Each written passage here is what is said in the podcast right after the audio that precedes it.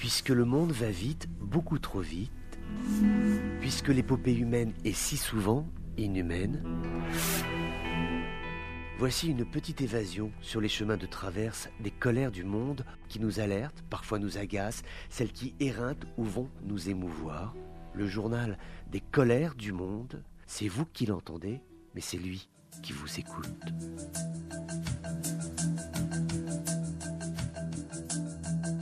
Bonjour à tous, bienvenue dans ces colères du monde. Il fallait s'y attendre, c'est désormais chose faite. Les élections présidentielles qui étaient prévues en Libye le 24 décembre sont reportées d'un mois. Elles auront lieu le 24 janvier prochain.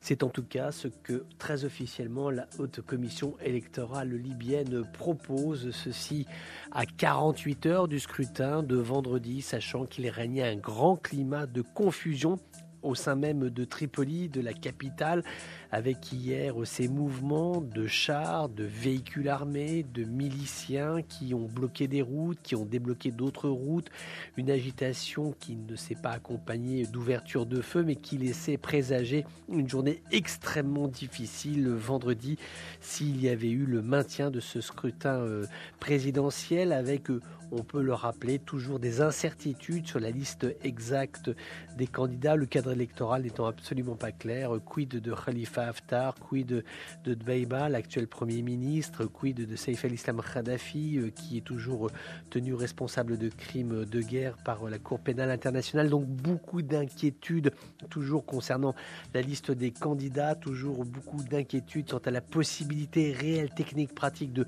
tenir ce scrutin. Donc il a été décidé de le déplacer le mois prochain. Donc par un effet euh, papillon, cela va faire bouger également le rendez-vous électoral législatif qui lui aussi était prévu initialement en décembre, qui a été déplacé dans un premier temps au mois de janvier et qui maintenant va se retrouver bousculé plus tard, peut-être au mois de février, mars-avril. La haute commission électorale libyenne dira ce qui lui semble être juste et bon. En tout cas, il reste plus que un mois maintenant hein, pour réussir à aller jusqu'au bout de ce scrutin électoral. Il faut absolument réussir à voter une loi électorale. C'est quand même incroyable que ce soit toujours un texte qui n'ait pas été adopté par les deux chambres, celle de l'Est et celle de l'Ouest du pays il faut également qu'il y ait une liste officielle, claire, nette, qui soit rendue de la liste de ceux qui peuvent se présenter à cette élection présidentielle. Et puis, suite aux recours qui ont été déposés, suite aux rendus de justice qui ont été déposés,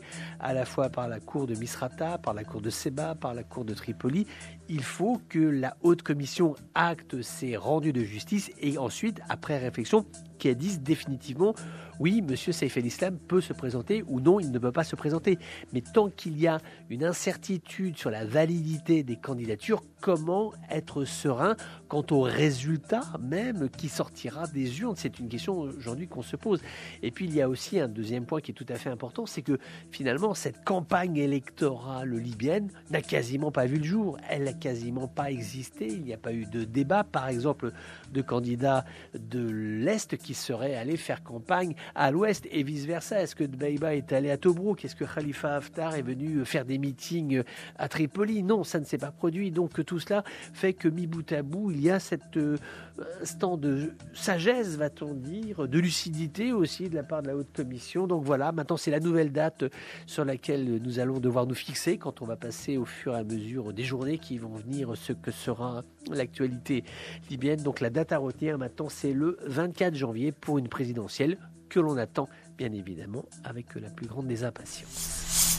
L'actualité au Maghreb, c'est également la Tunisie avec euh, ce système informatique qui a planté, comme disent les informaticiens, ou bugué, ce qui reste quand même une expression quelque peu plus élégante, donc une immense panne pour prendre rendez-vous sur le système EVAX TN qui permet d'accéder à la plateforme de vaccination qui a été mise en place par la Tunisie. Impossible d'y accéder. Tous les rendez-vous étaient quasiment impossibles à prendre. Un véritable pataquès. Bien évidemment, les utilisateurs, les citoyens tunisiens se demandent mais comment cela est-ce possible?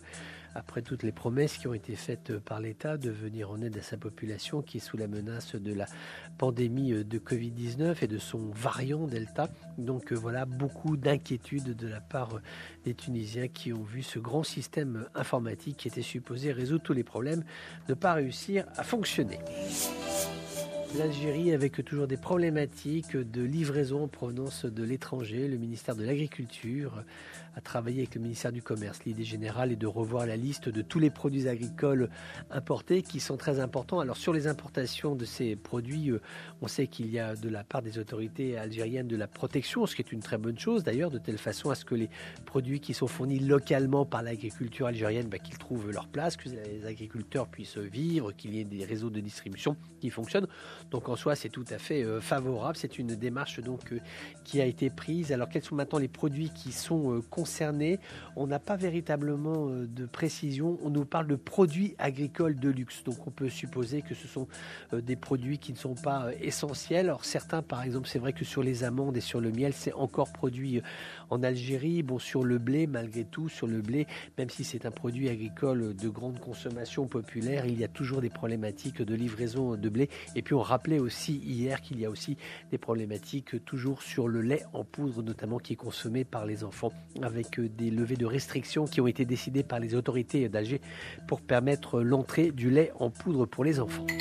En Irak, cette nouvelle attaque, un engin explosif déposé sur une route qui était fréquentée par un convoi de ravitaillement de la coalition mondiale contre le terrorisme. C'est une coalition qui est à dominante américaine. Les cibles américaines, les sociétés américaines ainsi que les bases militaires américaines sont sous surveillance en Irak parce qu'elles sont sous la menace des milices pro-iraniennes qui veulent s'en prendre à ces entités qui incarnent le drapeau de l'oncle Sam. Donc voilà cette nouvelle attaque contre un convoi de ravitaillement sur une autoroute. Cela s'est passé dans le gouvernorat de Babel. Heureusement, il n'y a pas de victimes, mais quand même, on peut noter la reprise de ces attentats contre les convois de ravitaillement qui avaient quelque peu baissé ces dernières semaines. Et donc, on assiste de nouveau à une mobilisation des milices pro-iraniennes qui recommencent à cibler les forces américaines. À chacun ses, à chacun ses colères. À chacun ses colères. Colère, colère, colère, colère, colère. À chacun ses colères. Et notre escale aujourd'hui en Iran sera rapide parce qu'on a beaucoup parlé euh, de la euh, Libye en ce début de rendez-vous des colères du monde. On va donc euh, faire un petit séjour en Iran où il y a eu ces tests de nouveaux missiles.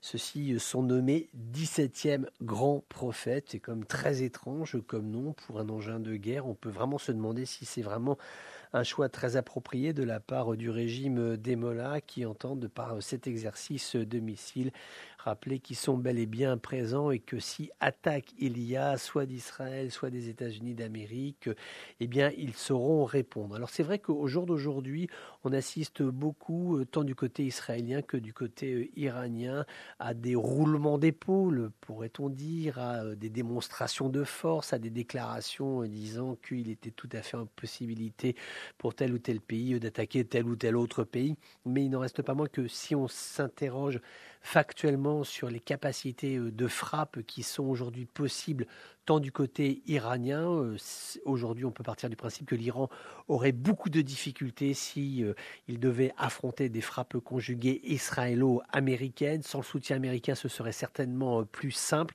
Mais maintenant, pour ce qui est d'Israël, Israël n'a pas tant à craindre de l'État iranien en tant que tel, mais plutôt d'une conjugaison de frappes qui viendraient de ses alliés de la sous-région, hein, ces alliés qui sont à la fois le Hezbollah au Liban, également les milices pro-iraniennes qui sont stationnées en Irak et en Syrie, même en Irak, hein, ils pourraient tirer avec des missiles à longue portée. Alors là, pour le coup, s'il y avait une frappe simultanée. C'est un schéma qu'on a beaucoup analysé dans les colères du monde. Là, on peut se dire qu'effectivement, Israël aurait la plus grande difficulté puisque son système Iron Dome n'arrête pas toutes les frappes qui sont dirigées à l'encontre du territoire. Ça a été le cas, par exemple, lors du dernier affrontement entre le Hamas et Israël. Environ entre 10 et 15% des projectiles qui ont été tirés sur Israël ont réussi à atteindre leur cible. Alors, si demain, on est dans une posture où il y a des frappes conséquentes, des frappes massives qui arrivent de plusieurs pays avec l'Iran à la manœuvre, c'est vrai que l'État israélien serait en difficulté stratégique. Ça ne voudrait pas dire qu'il perdrait la guerre, mais ce serait véritablement un point d'interrogation. Donc cela explique hein, aussi toutes ces manœuvres, tous ces tests, ces essais, ces déclarations auxquelles on assiste aujourd'hui. Maintenant, est-ce que fondamentalement, réellement, ces pays veulent aller en guerre? On sait que le conseiller spécial de Joe Biden est allé en Israël pour en parler justement avec les autorités de Tel Aviv. Peu de déclarations claires et nettes hein, à ce sujet au sortir de cette visite officielle. Donc euh, voilà, on sent qu'il se passe beaucoup de choses en coulisses, même si euh, il y a beaucoup de déclarations qui sont faites dans les médias. Est-ce que tout le monde veut aller dans un conflit généralisé? Parce qu'il ne pourrait pas en être autrement si Israël et l'Iran s'affrontent La question est ouverte.